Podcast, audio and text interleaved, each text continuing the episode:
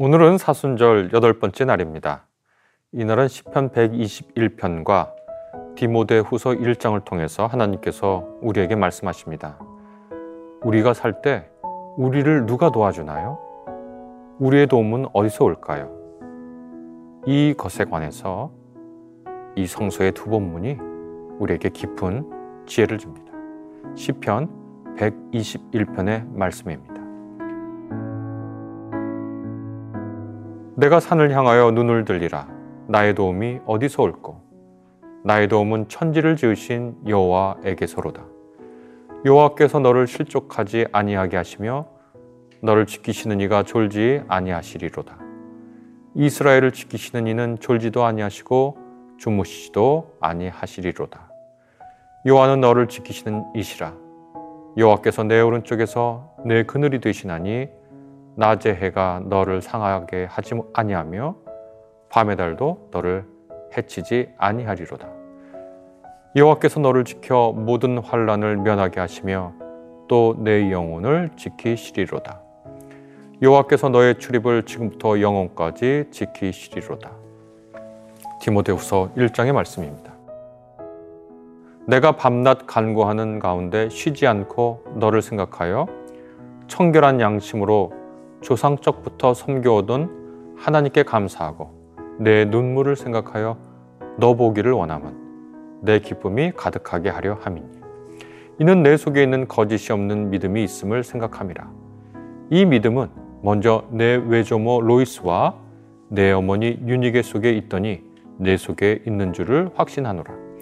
그러므로 내가 나의 안수함으로 내 속에 있는 하나님의 은사를 다시 부릴 듯 하게 하기 위하여 너로 생각하게 하노니 하나님이 우리에게 주신 것은 두려워하는 마음이 아니요 오직 능력과 사랑과 절제하는 마음이니 시편 121편과 디모데후서 1장에 있는 말씀을 우리가 같이 읽었습니다. 시편 121편은 대화하는 시편입니다. 누군가 묻고 누군가 대답하는 것이지요. 누가 말을 주고받고 있는가 를 두고는 크게 두, 두 가지로 축축해서 학자들이 생각합니다. 하나는 예루살렘을 방문한 순례자가 집으로 돌아갈 때 묻고 이에 대해서 성전에서 섬기는 제사장이 이후에 답변한다. 이렇게 시편 121편을 해석하는 학자들도 있고요. 다른 하나는 예루살렘으로 올라갈 때 아버지 혹은 어머니가 아들 혹은 딸과 사이에 대화를 나눈 시로도 생각하기도 합니다.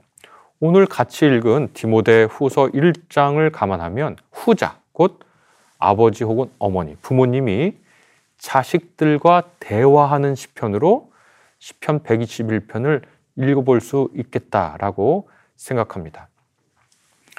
내가 산을 향하여 눈을 들리라.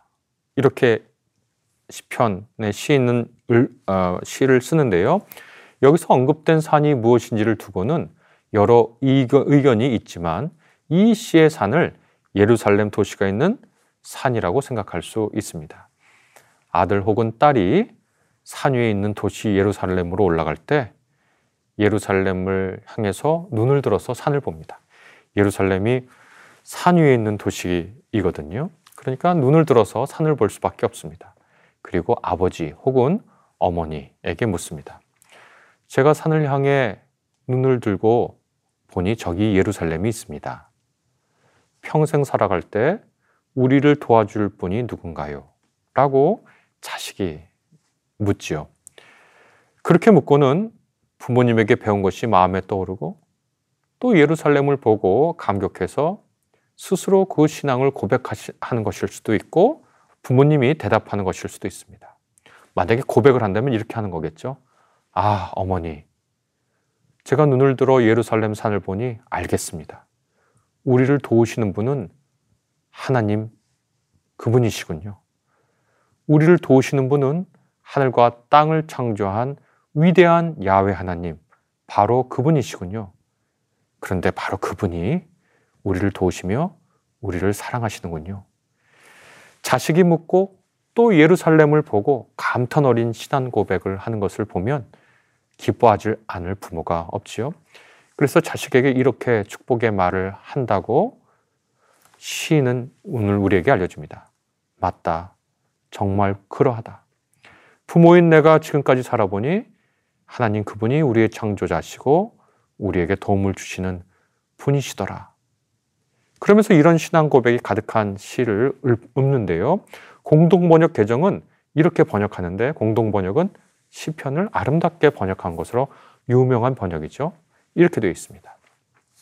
내 발이 헛디딜까 야훼 너를 지키시며 졸지 아니하시리라. 부모가 자식에게 이 시를 통해서 축복을 하는 거죠. 이스라엘을 지키시는 이 졸지 않고 잠들지도 아니하신다.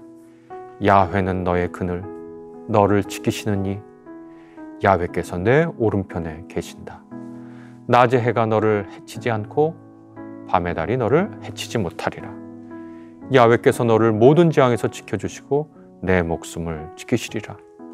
떠날 때에도 돌아올 때에도 너를 항상 지켜주시리라. 이제부터 영원히. 이 시는 하나님을 뵈러 가는 한 가정의 기쁨, 신앙 고백을 노래합니다. 그분은 졸지 않고 잠들지도 아니하신다. 이렇게 시인은 얘기하는데요. 저는 이 구절을 읽을 때 시편 44편 23절에 한 구절이 생각났습니다. 거기서는 고통에 빠진 시인이 이렇게 하나님을 향해 울부짖습니다. 주여 깨소서 어찌하여 주무시나이까 일어나시고 우리를 영원히 버리지 마소서 이렇게 얘기하는데 시편 121편은 졸지도 않고 잠들지도 않고 널 항상 지켜주시리라 이제부터 영원히 아주 극명한 대조를 이루지요. 신앙은 이렇게 부모에게서 자식에게로 그리고 자식과 부모가 신앙을 두고 대화하는 아름다운 시라고 시편 127편을 말씀드릴 수 있겠습니다. 이 빛에서 디모데후서 1장을 보면 바울이 디모데를 격려하는 장면이 나오는데요. 여기서 바울은 디모데의 외조모, 곧 외할머니인 로이스하고 그리고 그의 어머니 유니게의 믿음이 디모데에게 전수되었다라는 것을 언급하고요. 그 믿음이 디모데 안에 굳게 자리 잡았다고 확신을 합니다. 그러니까 디모데는 외할머니 유니, 로이스 그 다음에 어머니 유니게하고 마치 둘이서 시편 121편을 서로 주고받았다. 라고 우리가 아름다운 신앙적 상상 속에서 생각해 볼 수 있습니다. 이제 부모로부터 받은 외할머니로부터 받은 그 신앙을 갖게 된 디모데는 그 믿음을 다시 다른 사람에게 전해야 하고 디모데는 하나님으로 받은 부터 받은 그 사명을 위해 하나님에게서 받은 은사를 통해 새롭게 힘을 내야 합니다. 그래서 바울은 이렇게 디모데에게 얘기합니다. 하나님이 우리에게 주신 것은 두려워하는 마음이 아니요. 오직 능력과 사랑과 절제하는 마음이다. 이것을 굳게 믿어야 하겠지요. 저는 사순절 기간에 시편 121편과 디모데후서 1장을 통해서 하나님의 은혜와 구원과 은사가 대를 이어서 내려오는 장면을 한번 아름답게 상상해 봅니다. 부모가 자식과 더불어 신앙을 말할 수 있으면 얼마나 좋을까. 학교 다니는 아이를 키우는 부모님이 가장 많이 자식에게 하는 말은 뭘까요? 너 이런 거 이런 거 그만하고 공부 좀 해라 라는 말일까요? 자식이 부모에게 하는 가장 많은 말은 뭐, 뭘까요? 자식이 다 성장해서 이제 연로한 부모님에게 여러분은 무슨 말을 많이 하시는지요? 시편 121편처럼 자녀가 내가 눈을 눈을 들어 산을 봅니다. 우리의 도움이 어디서 옵니까? 아, 아버지가 알려주신 대로, 아, 어머니가 알려주신 대로 우리의 도움은 하나님으로부터 오는군요. 라고 하는 그 신앙 고백이 넘치는 가정을 사순절에 한번 생각해 봅니다. 가족 사이에 나누는 대화의 주제가 무엇인지가 바로 우리가 누구인지를 보여주지 않겠습니까? 가장 솔직히 대화하는 시간이니까요. 이 시간에 기도와 찬양과 성경과 신앙의 말씀이 우리 가족을 가득 채웠으면 정말 좋겠습니다. 우리 같이 기도하겠습니다.